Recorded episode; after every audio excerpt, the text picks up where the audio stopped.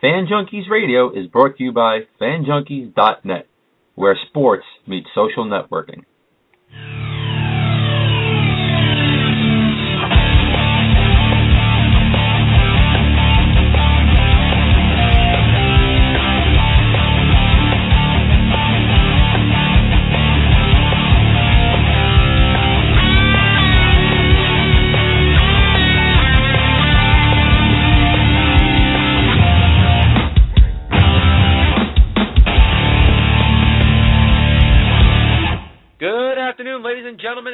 To another episode of Fan Junkies Radio. I'm your host, Jonathan Ragus. Alongside me, as always, is Mike McShane. Mike, what's up, man? Thank you for that uh, energetic uh, introduction. Yes, I'm good. My biorhythms are back in order. You sure? I'm good. You had a couple of five-hour energy shots this morning. Yeah, yeah, really. I needed those on Monday.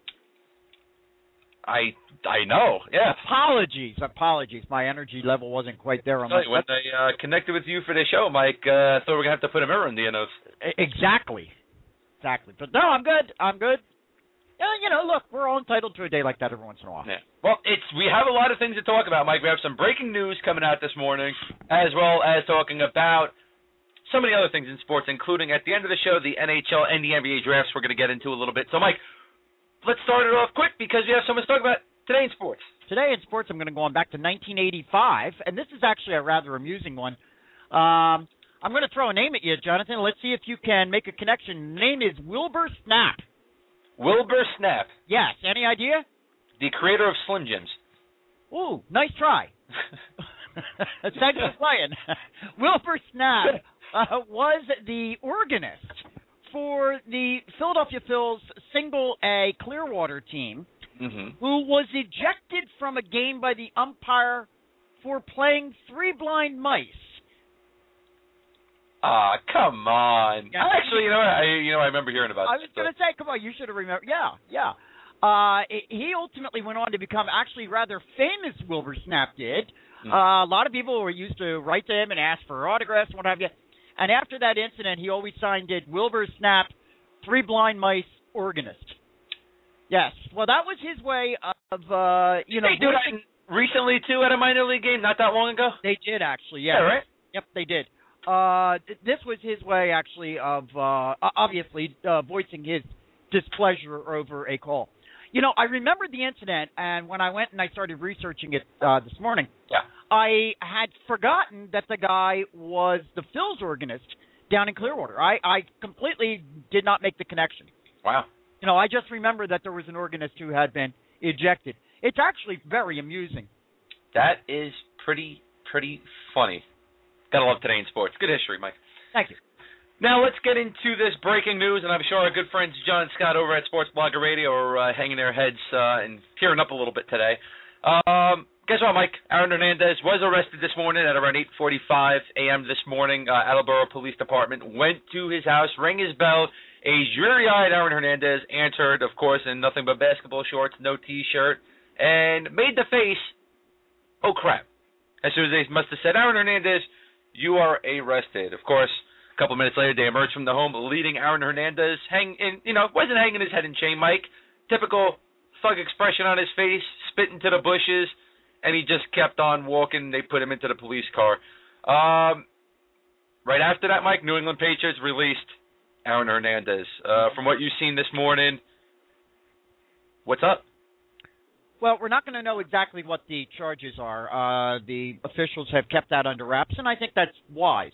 Uh, apparently, no one will know what the charges are until uh, the actual arraignment, which will be sometime this afternoon. But make no mistake, Jonathan, you and I were talking earlier, and I believe that the New England Patriots know what the charges are. Yeah. I think that's why they moved as quick, or uh, New England Patriots. Uh, I think that's why they moved as quickly as they did. Okay. Um, otherwise, if they don't know and they were to release him, I, I don't think that that's a fair way to treat an individual. no. Uh, I I think that the Patriots are uh, do have knowledge of what uh, the extent of this is and what the magnitude might be. It would seem to me too that it's not going to be whatever the charges turn out to be. They are not going to be something that's going to be bailable or plea bargained. hmm It's going to be something that's going to be uh, serious enough. It's actually going to force uh, uh, uh, Hernandez actually have to appear in court. That there won't be any way to get around it. Mm. Uh, and I'm, I'm sure that what the Patriots wanted to do was get ahead of the situation. Yeah. Well, put it this way. Even listen, it's troubling enough, Mike, even to be connected somehow. I mean, it's not going to be a mistake that you're connected to a homicide. There's got to be something there that that leads an entire police department to believe that you were connected into this somehow. Uh, okay, I'll, I'll whether it's as, you know whether whether it is as a murder, whether it is as an accessory to murder, whether it is obstruction of justice, there's something there that led them to Aaron Hernandez in the first place, correct? Obviously, obviously, and and and frequently, you know, the old the, the, the old rule, the the adage is, you know, where there's smoke, there's fire. Uh, however, Jonathan, I uh, this is why I kind of reserved and have continued to reserve some judgment on this particular case because you and I both know that in this era today of information moving as quickly as it is, Absolutely. that frequently the media can manipulate the police department to, you know, connect the dots sometimes unfairly. Hmm. You know, that's why I kept saying for many days now, everybody just shut up, let it let it play out its course, let the authorities do their job and let's see where this goes. Well, you know, the Attleboro Police Department aren't saying a word. No, and I I think that's wise. I, Yeah, I like exactly. the way they're handling it. But from everything, I mean, listen, how many times are you going to search one person's house continuously, get into wetsuits to get into lakes nearby the house and everything, check dog house, check everything, and then just a few days later, guess what? They're at your house arresting you. Well, sure, sure. So, It- it- to bring him into custody today, even if they brought him in on obstruction of justice charges, I think that's something that they would have announced, Mike. perhaps. But for them to do this without nobody knowing, because even all the reporters that were at the scene said they had absolutely no idea that the Attleboro Police Department were coming in that morning to arrest him. Right. They must have found some type of smoking gun. Again, perhaps. it would lead you to believe that. Perhaps. Right. Everything and- that we're seeing. you, you know, we will know shortly enough once Yes. the arraignment takes place. We'll know exactly what the charges are. Now, that's not to say that we'll know exactly what evidence the authorities have, but we'll at least know what the charges are. And by knowing the charges, one could assume that they've got more than enough evidence. Yes. So I think again, you know, we, we, we just have to wait to see what those charges are. I would agree with you. I don't think we're talking about necessarily a straight obju- uh, uh, obstruction of justice No. case here. No. No. Put it this way, Mike. If everything we heard is true, and he smashed up his home security system and got rid of some video evidence, uh, cleaning crews coming in, scrubbing his house down from head to toe, only hours supposedly after, um, you know, this victim Odin Lloyd was killed, and then his lawyer handing over Aaron Hernandez's phone in a Ziploc bag, smashed to a gajillion pieces. I mean, that's not, so, you know, that's not something an innocent person would do. Uh, agreed. Right. Uh, but if it's true, everything that came out through the media. Right. Uh, as I pointed out pre-show, my problem with obstruction of justice uh, charges is that you have to have evidence that there was evidence, Mm-hmm. and if the only evidence that they had were those things that, in fact, Hernandez destroyed, then you don't have the evidence. If you understand what I'm saying. There has to be ancillary evidence to prove that, in fact, he obstructed justice in some way or another. Absolutely. Now let me ask you this: with the Patriots releasing him, I had a couple of conversations with some people around the sports scene this morning. They don't believe the Patriots know anything. I believe the Patriots do know something. That's why Really? they shot them as quick as they did. Yeah, I, and, just out of curiosity, with some of the folks that are saying that they don't think that uh, they know, what leads them to think that? Because I agree with you. I'm I'm 100. They think the Patriots are just like us. I'm like, come on, listen. The Patriots have been notified, possibly by the police department, by lawyers from Hernandez, by everybody. They know something. They do. They're closer to the investigation than the media are. They're closer to the investigation than we are, Mike.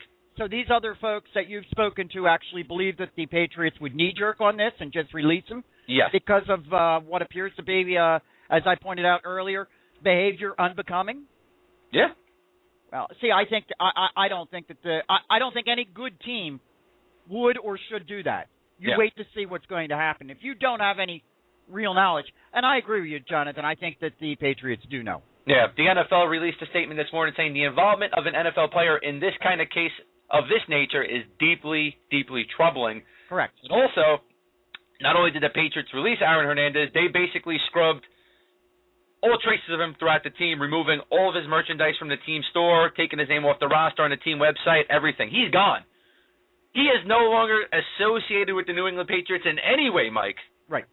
So, come on. They got to know something. Well, now, as I pointed out, though, Jonathan, remember, uh, uh, in this era that we live in, a lot of these uh, players do sign clauses in their contracts that uh, address exactly what I was talking uh, talking about before, and that's behavior that's unbecoming. Uh, so it, his mere implication in this could be enough that if the Patriots wanted to, they could say that he broke his contract and therefore we are releasing him. Yeah, yeah.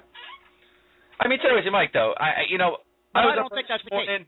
I I watched him being arrested multiple, multiple, multiple, multiple times already. Just the reaction on his face being let out, uh, spitting into the bush, holding his head up high, Mike, like whatever, you know, I'm a big shot. I mean, I mean, even that alone, you know, just in his face, he doesn't, you know, he doesn't look like he doesn't care, Mm-hmm. and that's bad.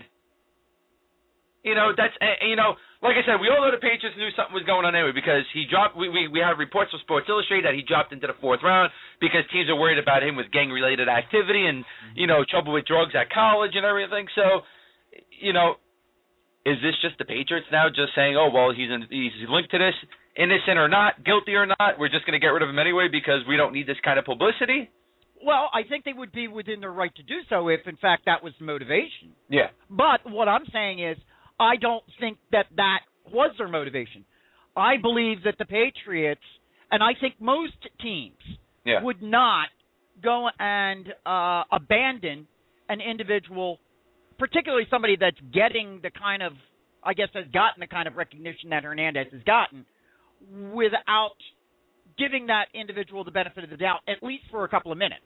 Yes. You understand what I'm saying? I Yeah. mean, we've got a situation.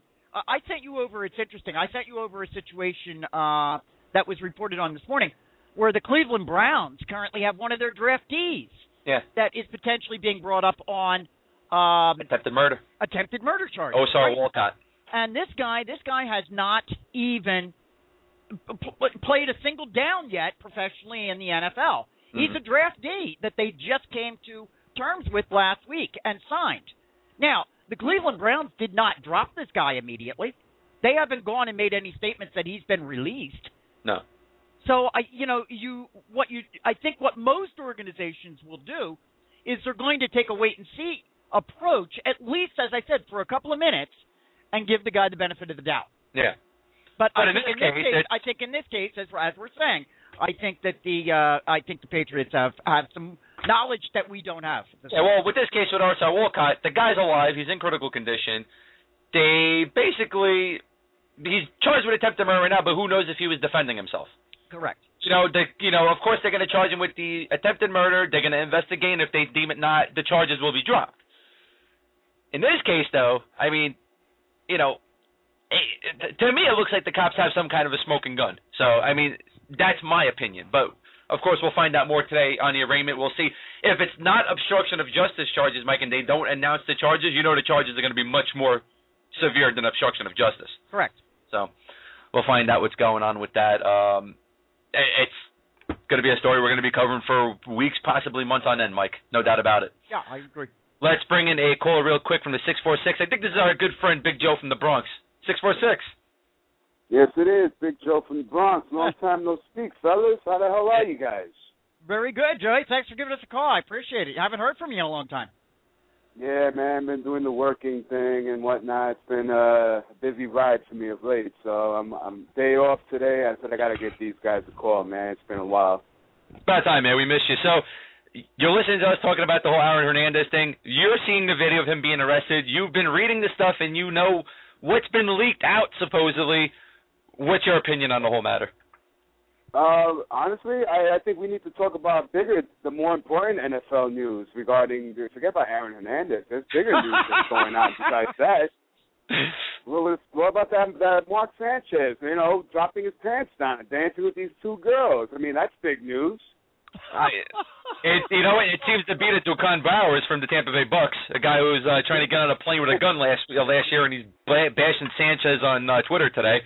Listen, he's hey. having fun. The guy works hard. Why not? Let him have fun. Hey, live the life, man. Live the life. There's nothing wrong with that.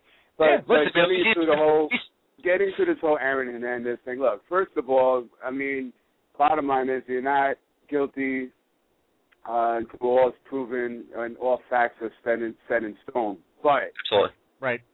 But the facts are everything is seriously stacked against this guy. And if you look at, I mean, you guys know this guy's history. There's a reason why he fell all the way to the fourth round in the NFL draft when he was coming out of the University of Miami. You know, yeah. the guy was uh, supposedly affiliated with gangs while he was in college, um, drug use, you know, with know, marijuana, this and that. Um, so you know, he was brought up, his upbringing was that of someone who was very troubled. And it's unfortunate because you have a lot of guys who make it into the NFL, the NBA, who grow up in such an upbringing where they're in the projects and whatever, and, you know, they don't have that father figure to guide them in the right direction. And obviously, Hernandez is, uh, you know, I don't know his family history, whether his his dad was in, in there for him growing up or anything like that, but clearly his actions speak for themselves in terms of you know growing up that you know he he he did he had he did not have a lot of what we had when we were growing up as kids. Yeah. So when you consider that and you know um and then now all of this the the destroying his cell phone into a gazillion pieces the the the, the video camera you know the calling the the cleaning ladies whoever to come over his place to, to make the place perfectly clean and whatnot. Listen, all of that speaks volumes in my opinion, and it clearly suggests that this guy, if if he was not the one who actually pulled the trigger, it at least he was the one that was one of the main people involved in this, that that in what led to the you know the the shooting of this individual. So yeah, I, again, this is going to take a long time to process all of this. I really believe it will take many months for this whole thing to play out. But I think that this guy is going to really uh, face some serious time in prison. And I do think that uh, his NFL career, although in, the, in today's sports, man, you know, these owners, you, you guys know it. I mean, this guy could go into prison for five years or whatever, come out, and if yep. a team feels he still brings a lot to the table, guess what they'll do? They're going to sign him to a contract. He's going to get millions of dollars, and he will be back and huddling up with an NFL offense somewhere out there. That's mm-hmm. the sad Joey, reality me, of all this.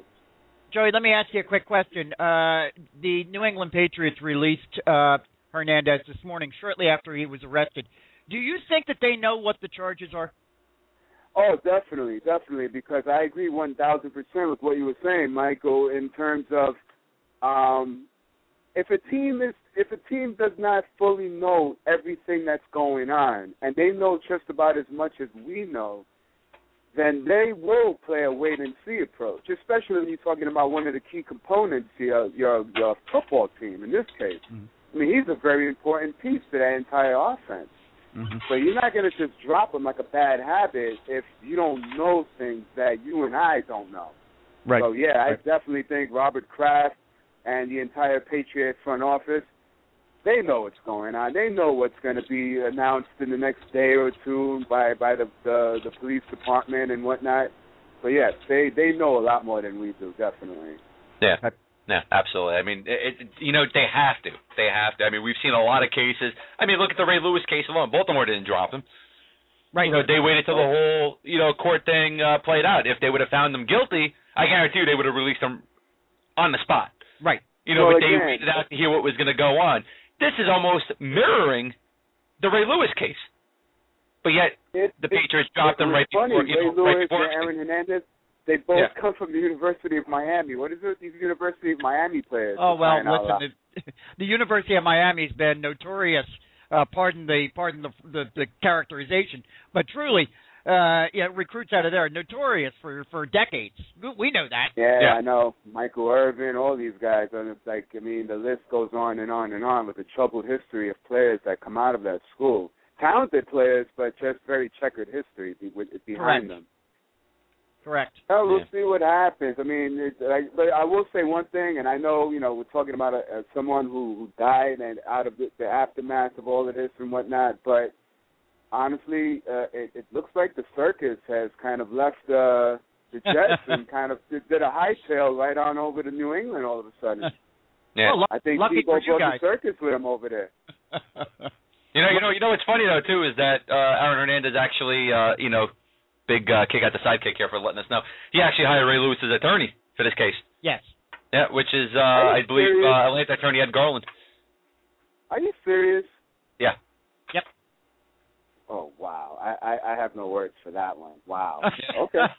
Hey. Yeah, Colin said. Uh, yeah, Hernandez's uh, attorney said uh, at some point I would be aggressive to state my client's innocence. If all that comes out is negative, it can have an effect on the potential jury. You can't have the public hear one side for too long. And he went on to say, uh, you know, possibly, you know, basically all the same stuff he said in the Ray Lewis case. So I hope he kept all his papers. Yeah. I mean, you might as well just use them. Well, in a world where we're dealing with Brian Cashman telling A Rod to shut the F up and all of this, uh, guys, prepare for a lot of media coverage with this because it is not going away anytime soon. Absolutely. that right. Talking about that later. All right, Big Joe. Thanks for giving us a call, man. We miss you. You got to call in more often, man. Will do, gentlemen. All right, Joey. Take care, man.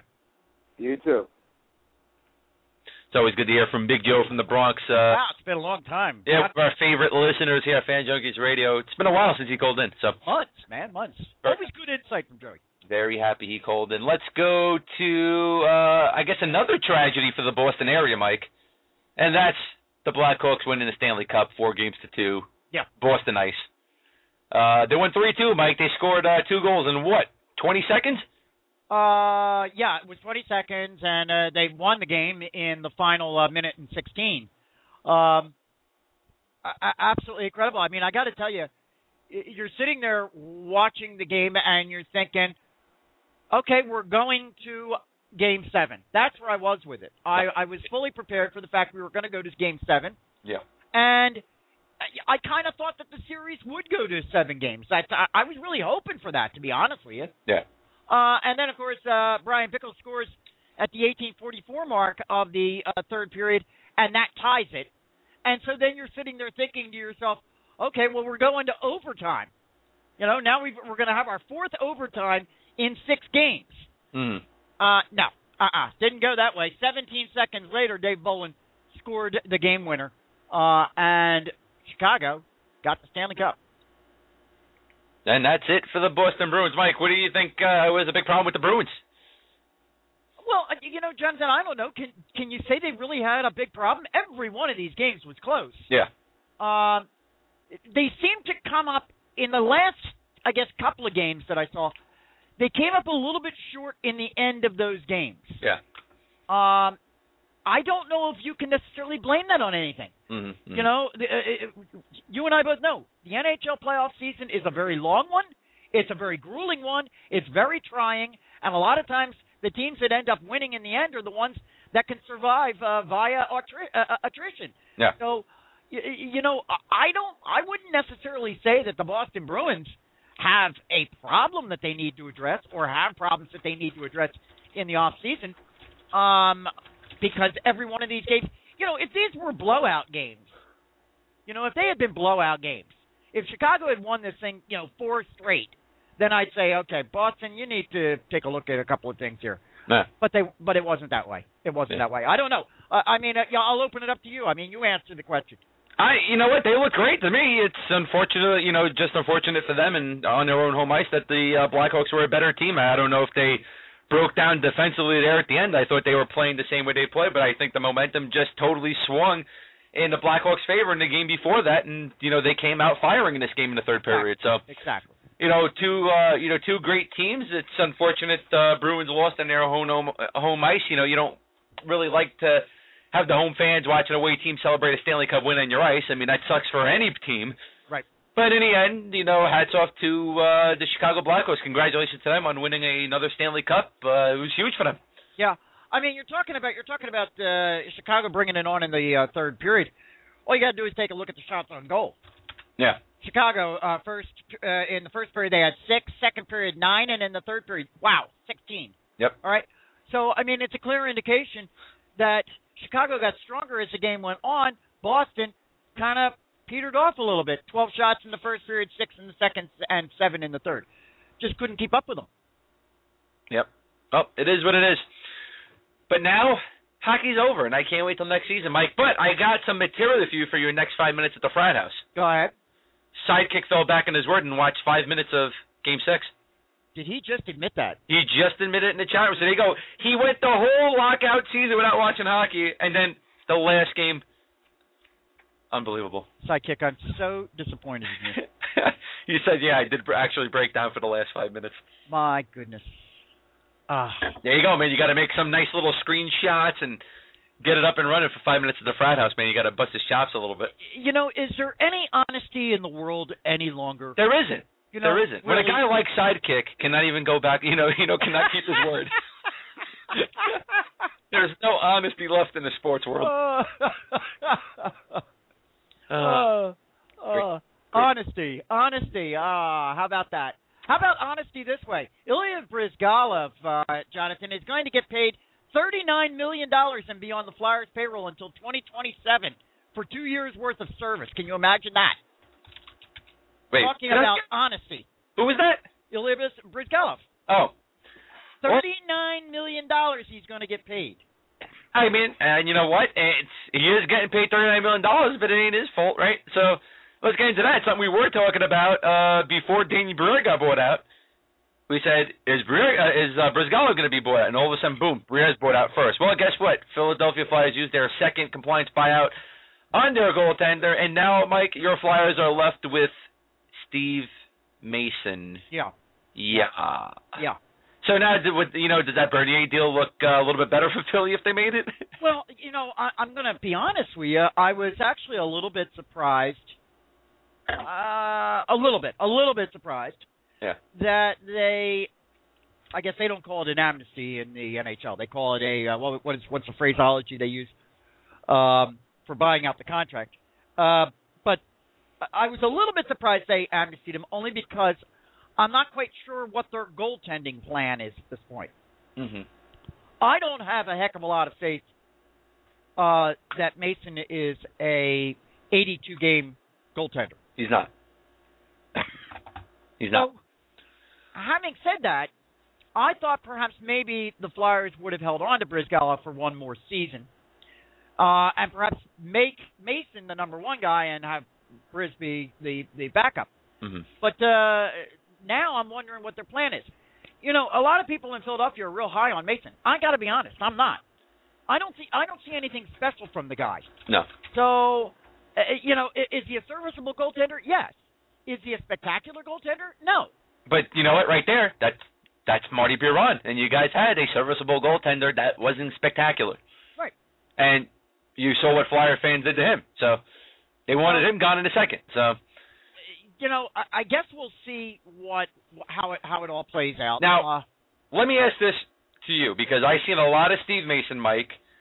He's not an 82 game goaltender. I honestly don't even believe that he's a 60 to 65 game goaltender, which is bad because next next season, guess what? You're going up to the full game again. right. Um, already we're hearing a little bit of things of guess what? Well, you didn't want to give some prospects up for a guy like Jonathan Bernier who could potentially be a you know the future goaltender of your future. All of a sudden now we're hearing links uh, Vancouver and Philadelphia, man. What, what would you think if they gave up a bunch of their prospects more than Matt Read and maybe Sean Couturier to uh, Vancouver for uh, a Roberto Luongo?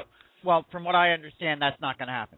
It, it, That, that- I mean, I, I, this is what I this is what I've heard from a lot of analysts, a Yeah. lot of Flyers analysts right here.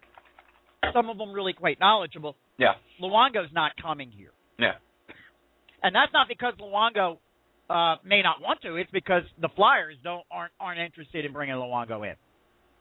And uh, from everything I've heard, it, it that that might be the right move. I don't know. Okay, so Uh, they're not interested in bringing in a All Star caliber goalie. Mm-hmm. Where do you see them going? Uh, you know, my See, you're speechless because most Flyers fans are. yeah, my my Yeah. concern is we're going to end up seeing a second-rate uh, backup goaltender on the bench, and that uh, Mason's going to be the number one guy, and they're going to try to get as much juice out of him as possible. I don't know how that uh, experiment's going to work. Um. Well, let's take a look at some un, un, unrestricted Yeah, we've I've already goalies, I've already looked at quite a few of them. and you know, really, I'm not enamored with, the, with Nicholas that list. Backstrom, Tim Tavis, Nikolai Khabibulin, uh, Ray Emery is one. I doubt they'll bring him back. Mike, uh, Chris Mason. You might have the Mason uh, uh, tag team there. Michael Leighton. I, I am not uh, I'm not enamored with the list. I've already looked over the free agent list. Uh, the name, actually, Jonathan, interestingly enough, that does keep getting thrown around uh, right now is Emery's name. Yeah. I don't know, but I like, he was strong because why he had a strong goalie behind him and in front of him all season as well. So. Correct.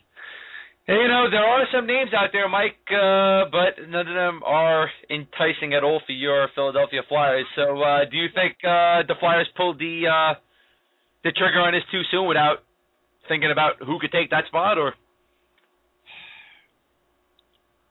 I, I agree. I I think that probably what they wanted to do, I, and I, I mean, Paul Holmgren addressed a little bit of it yesterday.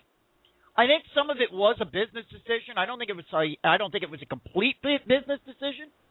I think some of it was. I think that they wanted to free up some cap space uh, as we approach the draft and as we approach uh, the free agent Yeah. situation. Because the Flyers, as you well know, and you pointed out yourself, uh, Jonathan, have a number of holes that we need to fill. Well, we'll find out more about that as uh, the off season progresses. Because guess what? It's just starting, so there's going to be a lot of moves. Yeah. in This NHL off season, I'm looking forward to that because man, I want hockey back quick. Uh, Mike, before we get to the next topic, I just want to let you know because I know how you love when kids get offers from high schools, from colleges at the young ages of 15 and below. That's ridiculous. ESPN today magazine, Kids in Sports. On the cover, Dylan Moses, 15 years old, and already has offers from LSU, Alabama, and Texas. You can't hear me saying anything because I'm just over here shaking my head. I'll uh, save that issue for you. I So, appreciate that. Yeah, I would like to. Uh, actually, I would like to probably. Uh, did you say that? Which magazine is that? uh, ESPN magazine, their new. It's called the Kids in Sports issue. Oh God, there we go. It's ESPN magazine again. Oh, I knew you were gonna love it, man. I knew trying it. to trying to find an ESPN magazine, believe it or not, is absolutely impossible around here. I ended up trying to find one a couple of weeks ago, and I think we ended up uh, going to about ten or uh, more different places to try to find one. It's not worth the gas, Mike. Uh, Not. Actually, I don't like the magazine, but occasionally they do. They Once in a very blue moon, there's a there's a good story in it. Honestly, I I get it because I just end up getting it for mostly most of the time absolutely nothing. So I get it just to have. Right. And uh usually the best stories in a book are uh the stories on the last page. So not a big fan of the magazine at all, Mike. Uh, No, uh you know, I get a lot of sports magazines, Mike, and there's really not any that I'm a fan of anymore. You know, sporting news, I liked it better when it was a newspaper. But you know, is what I it is. still like my SI. Oh, you know what? That's another thing. You know what? Let's talk real quick about this, Mike, because this came out before. But a 77-year-old golfer, I can't remember whose name it is, he's going to pose naked for the body issue. Oh well, that's uh, what's his name? Um, Yeah, I can't remember Gary, his name. Gary Player. That's Gary Player. Yeah, there you go, Gary Player. Yep. How you feel about that, man? You to run out and get that body issue or what? No, I think I'll pass on that. I think I'll pass on that. That's the that's ESPN that's doing that as well. That's coming up. Yeah. That uh, is that. I thought that was this issue that's out, but you must be the one that's upcoming. Yeah, it's upcoming. Okay. You know, you know what? And listen, I don't know why, but I just don't like that issue. I mean, of course, when there's you know there's some great, great uh, you know you know hot, sexy athletes in it, Mike. When they uh, you know take some of the females out, and uh, you know I'm sure the girls run out and get it when there's you know guys like uh, Rob Gronkowski in the issue. Um, I, I just I just don't like it. I when I get it, I I I, I either skim through it real quick and get rid of it, or I just you know don't even look at it. Yeah, there's there's a number. Uh, obviously, there. there- I think the spread's got a number of different athletes involved in it. Yes. Gary Oh. Player, Gary Player is just one of them. Um, there are a number of others I've already heard are appearing in it. Um, I don't have the names right at the tip of my tongue, but Uh, oh, what's her name? What's her name? Uh, my uh, uh, drag drag racing. Uh, uh, Courtney Force is actually going to appear in it.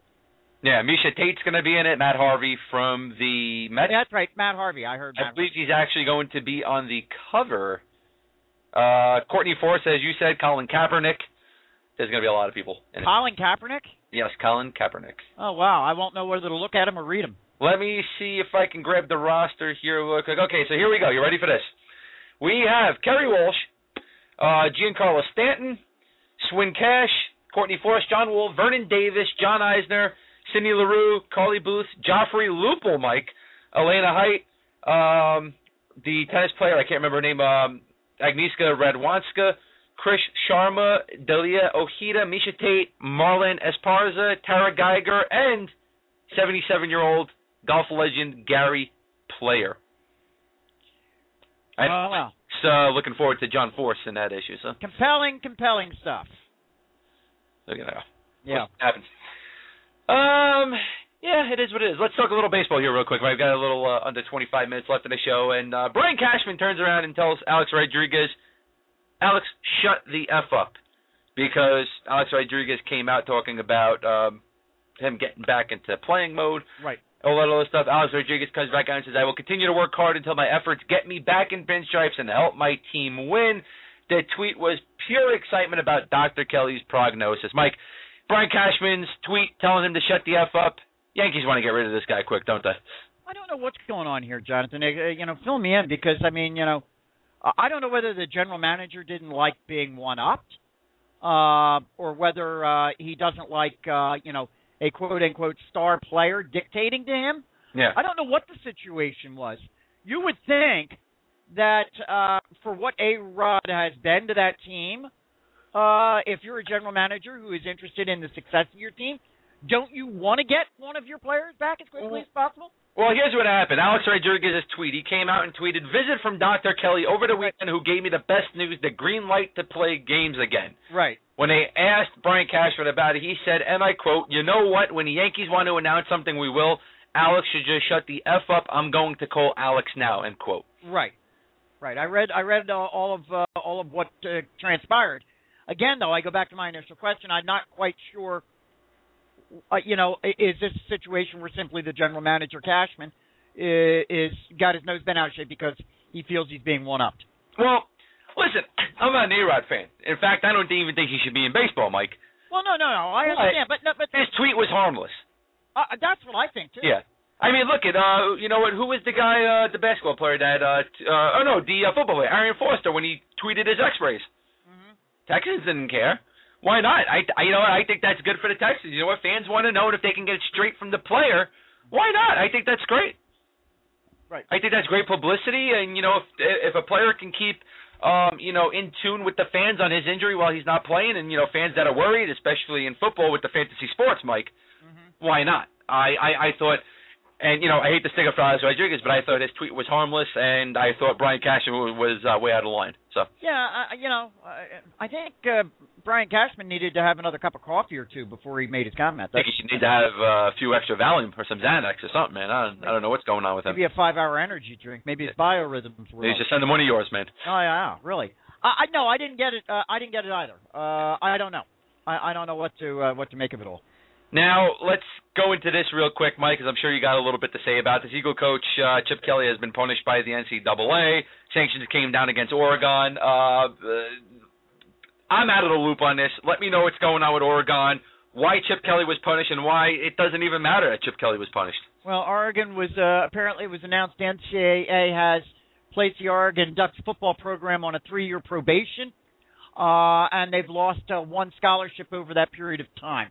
Uh, these were all as a result of uh, recruiting violations under Chip Kelly. Chip Kelly himself uh, was, in fact, uh, hit with an 18-month uh, what they call a show cause penalty, which means that if he were to head back to collegiate to the collegiate ranks, uh, he and whatever team he would go to, whatever institution, would have to strictly monitor uh, his recruitment efforts over that 18 month period. Um, no, it doesn't matter because, of course, Chip Kelly, as we know, uh, made the run uh, for cover that he did, uh, a la Pete Carroll, Mm-hmm. to the NFL. Uh, many have uh, rumored or at least surmised that perhaps maybe some of it was to get away from uh, what was perceived to be, you know, the the onslaught of, of sanctions. Now, uh, the the the general thinking here is that the sanctions weren't quite as bad as everybody kind of thought they were going to be. Mhm. Uh, yeah, Oregon's on three months or a three year probation. Yeah, they did lose one scholarship. There were some that thought it was going to be a lot more. That in fact they they might have actually been banned from bowl games for at least a couple of seasons. That wasn't the case. Uh, so a lot of thinking here is that uh, this wasn't quite as bad as it could have been. Yeah. The funny thing is, on a comment on one of these stories, I believe it's over at uh, Pro Football Talk, unfortunately. Uh, the one guy said the real joke is that the NCAA is so slow to act that rule breakers like Chip Kelly have months to plan their escape. You agree Uh, with that? Well, uh, you know, listen, we talked about this before. I'll, I'll tell you what I would like to see.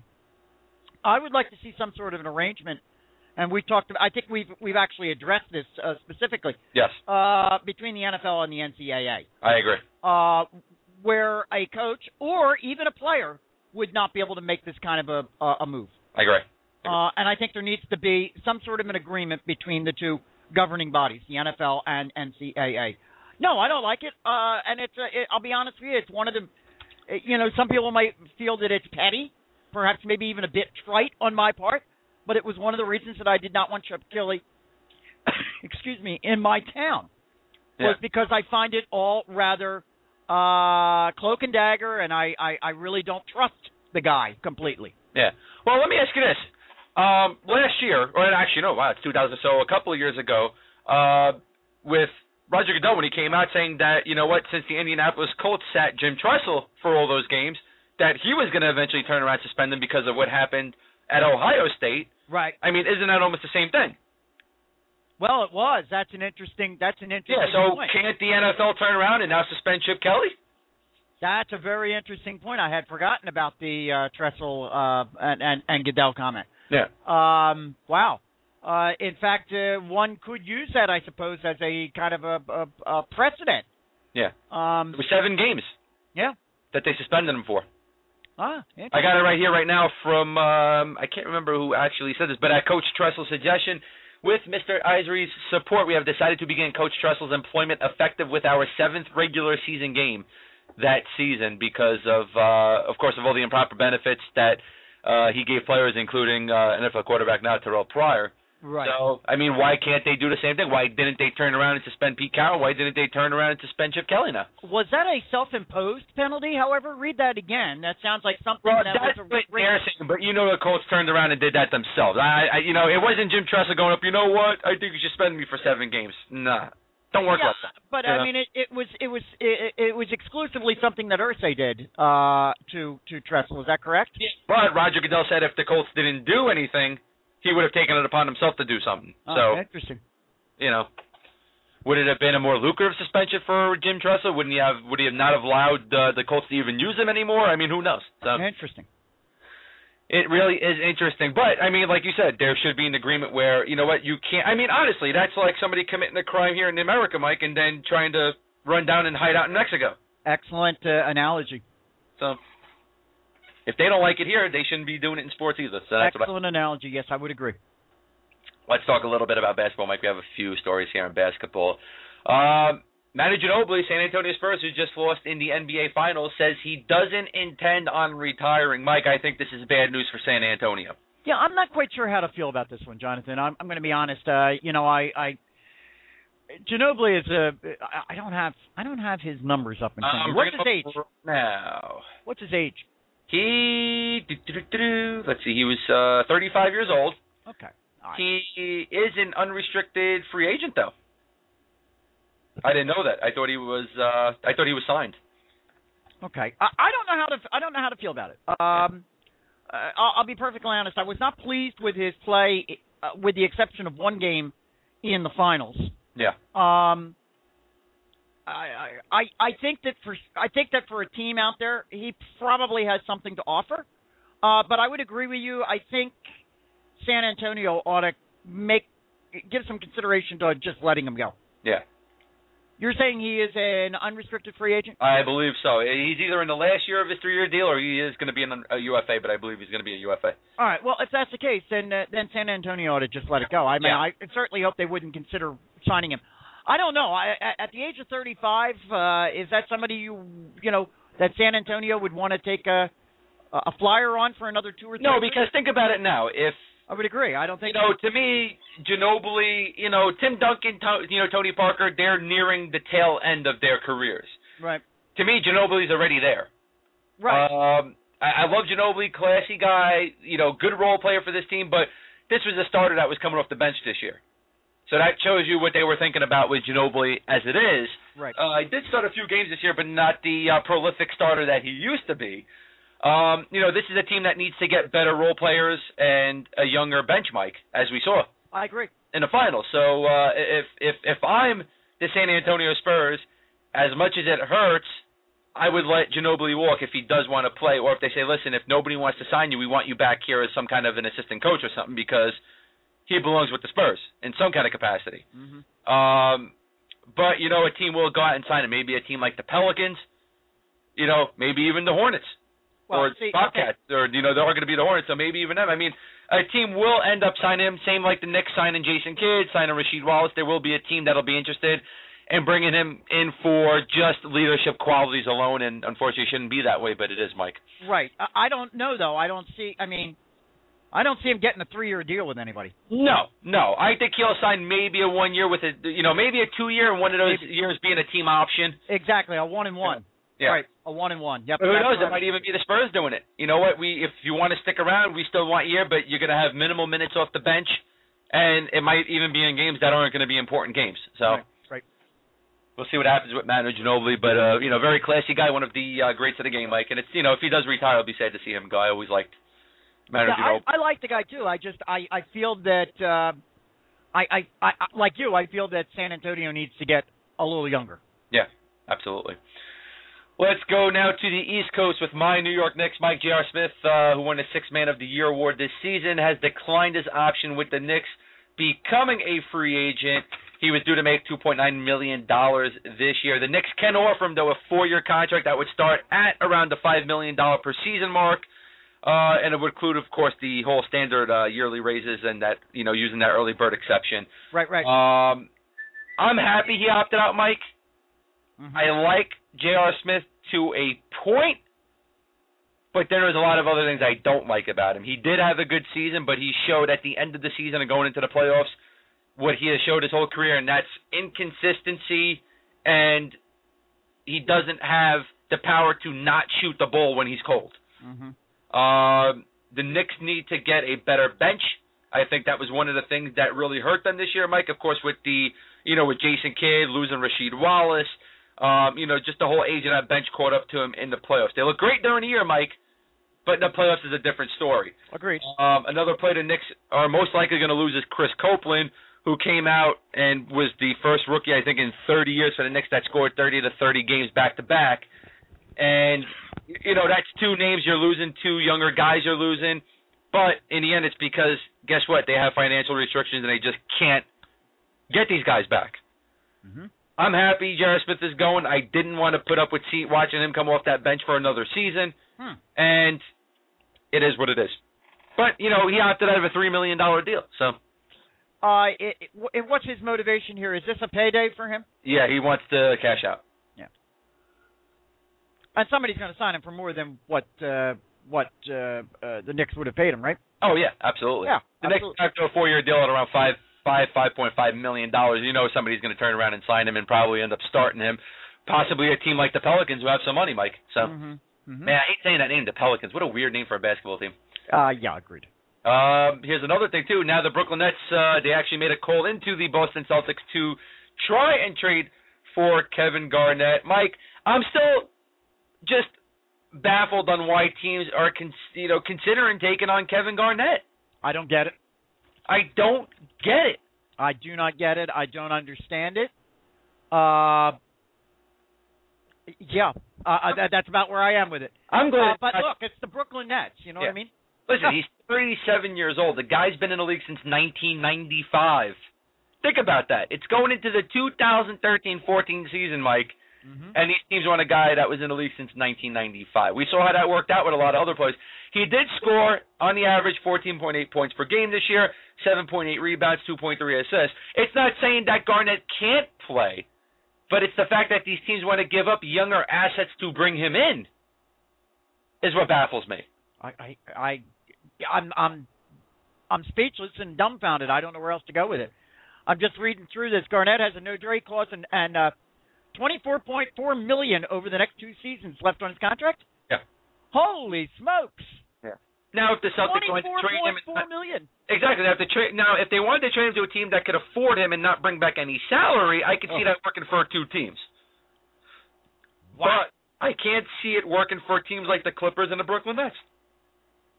I just don't see how it's how it's how, why, how, number one how it's possible. Number two, why they why they would want to do it. That's uh, I can that's, see why the Celtics want to get rid of Kevin Garnett. that's a crazy amount of money. Yeah, exactly. Plus, if you think about it, man, you know what? If the Celtics get rid of Garnett, they end up buying out and you know releasing Paul Pierce. They could turn around, go after a guy like Josh Smith. Then you got Rajon Rondo, you got Josh Smith. You get a little bit younger, maybe even bring Al Jefferson back. You know that could be uh, you know a whole new renaissance for the Boston Celtics there. So I just don't understand why these teams want him for. I don't. I don't either. I mean, don't get me wrong. If I had the money and I needed a guy to come off the bench to score 15 points per game for me, I would do it. But I, I just don't deem him as a starter right now. Nope. You know, especially for a team that wants to make the playoffs. I, I just don't. I, I don't see it. Let's stick with the NBA, Mike. Let's look at the mock draft. And when is that? June 27th. Uh, it will be Thursday evening, 27th, correct? 27th. All right. Let's look at uh, some of the uh, mock drafts here. We're on uh, CBSSports.com right now. Matt Moore, Gary Parrish, two of them. First pick, Mike Cleveland Cavaliers. Matt Moore's got Otto Porter, uh, small four from Georgetown, who we know. Gary Parrish has Nerlens Noel, the center from Kentucky. If we look down the list, you know, there's a few names that really stick out. Really, no surprises though, Mike. Not really. Um, I'm just looking it over real quick. Uh, McLemore. Uh, I, I like I like where uh, Moore's got McLemore going. Uh, number two. I I think that that's very likely, very possible. Uh, Parrish has got a McLemore going five, uh, four. I don't know about that. Okay. Now let's look at the number 11 pick, Mike. That's your Yeah. Philadelphia 76ers. And both of these, they have them drafting a center. Steven Adams from Pittsburgh, Yeah. Kelly Olynyk from Gonzaga. Mm-hmm. Do you think this team needs a center? I think they do. And number two, do you know anything of Steven Adams and Kelly Olynyk, and which one of these guys would you prefer? The uh, the the rumor I keep hearing is it will be Olynyk. That's what I hear. Mm. Um, of course, the, the this has got to be one of the craziest situations I can possibly imagine. Uh, and and somebody's got to tell me, has there ever been a draft where a team was drafting without a head coach? We don't have a head coach. If there was, it hasn't been for a very long time, Mike. I mean, we've we've got a brand new general manager that nobody's quite sure where you know what he's going to do and where he's going to go. There's been virtually no information out of the Sixers whatsoever. We've got a draft coming up in less than 48 hours. We don't have a head coach. Nope. There's been rumor that uh maybe. Oh God, did you hear the latest on Andrew Bynum? Oh yeah, he's ready to play suddenly. Oh, And- man, if they resign him, man. And the rumor is that there's a very real possibility that the Sixers may re-sign him. Idiots. How do you make these decisions without a head coach? Idiots. Eh, what is the game plan here? Two days ago, it was rumored that the CEO of the organization, Adam Aron, was fired. Yesterday, Adam Aron shows up to work and he goes, "I don't know where the rumor came from. Yeah. What in the world is going on with this team? Nothing good, man.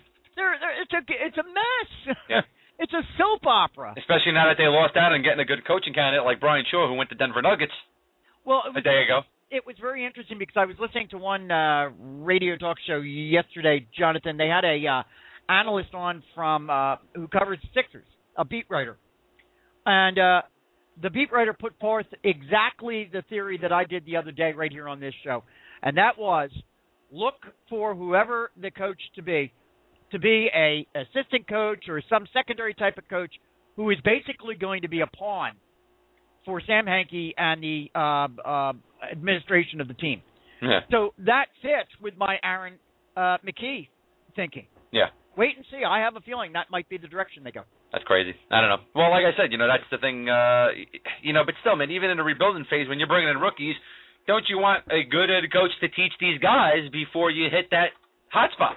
I would agree. You know, so I, I mean, even even the whole point thing, I, I don't agree with, and that's the same thing where I agreed with uh, a few people on why you know Sandy Alderson hired Terry Collins in New York because I thought I I still think he's a pawn, and I think they're gonna get to a point where they are and then bring in the you know a guy like Wally Backman to be the the, the real coach of this team. So, you know it's it's you know it's a shame that some people are used for that, and I would hate to see a guy like Aaron McKie used for that, but Right. it Right. what it is. So, um, NHL draft too, Mike. That's just what three days later. That'll be on Sunday, the 30th. Sunday. No real surprises here either. Uh, looking at the mock draft over on mynhldraft.com, they got Nathan MacKinnon going number one to the Avalanche. Seth Jones going number two to the Florida Panthers. Defenseman Mike, who's uh, former NBA player Popeye Jones' son. Right. Uh, number three, Tampa Bay Lightning taking Jonathan Drouin. Four, Predators taking Aleksander Barkov. Five, the Hurricanes taking Valeri Nichushkin. Six, Flames taking Sean Monahan. Seven, Oilers Dar- Darnell Nurse. And it just goes on and on from there, Mike. Uh, did you see any surprises at number 11? It seems your Philadelphia team's like picking at number 11. Yeah, 11 is the magic number this year. They have defenseman uh, Ni- Nikita Zadorov going to Yeah. your Flyers. Uh, they need defense, Mike, so why not, right? Uh, well, absolutely, and I think that's where they're probably going to try to address it. Yeah. Uh, we're also going to need, however, we need a little bit of offense to, you know, whether whether you think that that uh, making the move on Briere's contract was the right thing or the wrong thing. The bottom line was he was still a 15 to 20 goal scorer for you. We need to replace that somehow or another. Yes. So I think they're going to have to make a move somewhere in free agency to get a, a, a forward in here or two. Yeah. Uh, but uh, definitely a defenseman or two. Now we've got uh, we picked up Streit, uh, and I think that their thinking is that he'll he'll provide a little bit of defensive leadership. Ugh. But uh, uh, I'm happy with that move for them. I'm a, look. I, I've talked about it before. I'm okay with it. Let's see. Let's see what he does. You know, this team needs leadership. Uh, I've already addressed on a couple Streit's of not the leader, dude. Let me tell you, I see, I've seen a lot of Streit over the years. He's not the leader. Okay, well, I mean, he wore the C over there, as I pointed out, and and uh, well. Because there was nobody there before he got there. Well, listen, the Flyers don't have a heck of a lot either. I mean, I think putting the C on Giroux was a mistake. I I thought I thought the same thing as well. So, you I would have rather put it on somebody else than Giroux. I, I agree with you. Uh, I, I would have put it on uh. I 100% agree, and I and that's where I said when they picked Giroux to be captain, I said that was a bad, bad move, and you saw it in his play. I mean, we saw it even with Jagr over at the, uh, you know what, with the Rangers when they put the C on him. Yeah. Some guys are just not built to be the main guy and be labeled that main guy. You know what I mean? Right, right. Just happens to be that way. So One of the uh, now talking about Zadorov real quick though. Um, I'm over on the uh, Fox Sports uh, draft, and they've got Zadorov going to uh, the Flyers as well. And their notes are, excuse me, the Flyers are infam- infamously known for their aversion to Russian players, but beggars can't be choosers. And Philly is still looking for someone who can replace Chris Pronger's sizable presence on the blue line. Zadorov, a Russian playing for London of the OHL, is said to have a mean streak to his game, like Pronger, and could fit the bill for uh, Flyers uh, general manager Paul Holmgren. yeah, he's a big dude, man. He matches my size, six five, two hundred and thirty pounds, Mike. And uh, from what I've seen as Zadorov, he's he's he's a good skater, man, for that size. Which is, you know, you never really see big guys be an above average type skater, and he really is. So if you guys end up getting him in, that's that's a diamond in the rough right there, man. Really is. I'm just curious where Fox uh, Sports got their assessment that the Flyers are uh, known for an aversion to Russian players. Our last two goaltenders were Russian. Hey, you never know, man. I don't know where they got this, uh, where you have an aversion to it. So Uh, Nikolai Zherdev. That's the only other Russian I could think of uh, that you had over the years. yeah, I guess. Uh, man, well, that's it for Fan Junkies Radio today, Mike. It was a good show. A lot of things to talk about, of course. Uh, we'll keep everybody updated on the whole Aaron Hernandez saga. We will be live at 8 p.m. Eastern Time on Friday with former NHL defenseman Jason Strudwick. Really, really looking forward to that show. It's going to be a good one. We're going to talk about uh, just current NHL with him, and um, you know maybe a little bit about the NHL draft as well, Mike. Absolutely. Uh, tomorrow, 8 p.m. Eastern Time, Sports Blogger Radio. Find out more about Aaron Hernandez's arrest. Find out what the hell happened to the Boston Bruins in the Stanley Cup Finals and the entire mess that surrounds the Boston Celtics with host John Leary and Scott Ballooney. It's going to be a good show with Sports Blogger Radio as well. 8 p.m. Eastern Time tomorrow night, right here on the Fan Junkies Radio Network. Uh, so yeah, so that's it for today's show. So for Mike McShane, I'm Jonathan Ragus. Thank you for tuning in. We'll see you all tomorrow night at 8 p.m. for Sports Blogger Radio. Have a good one.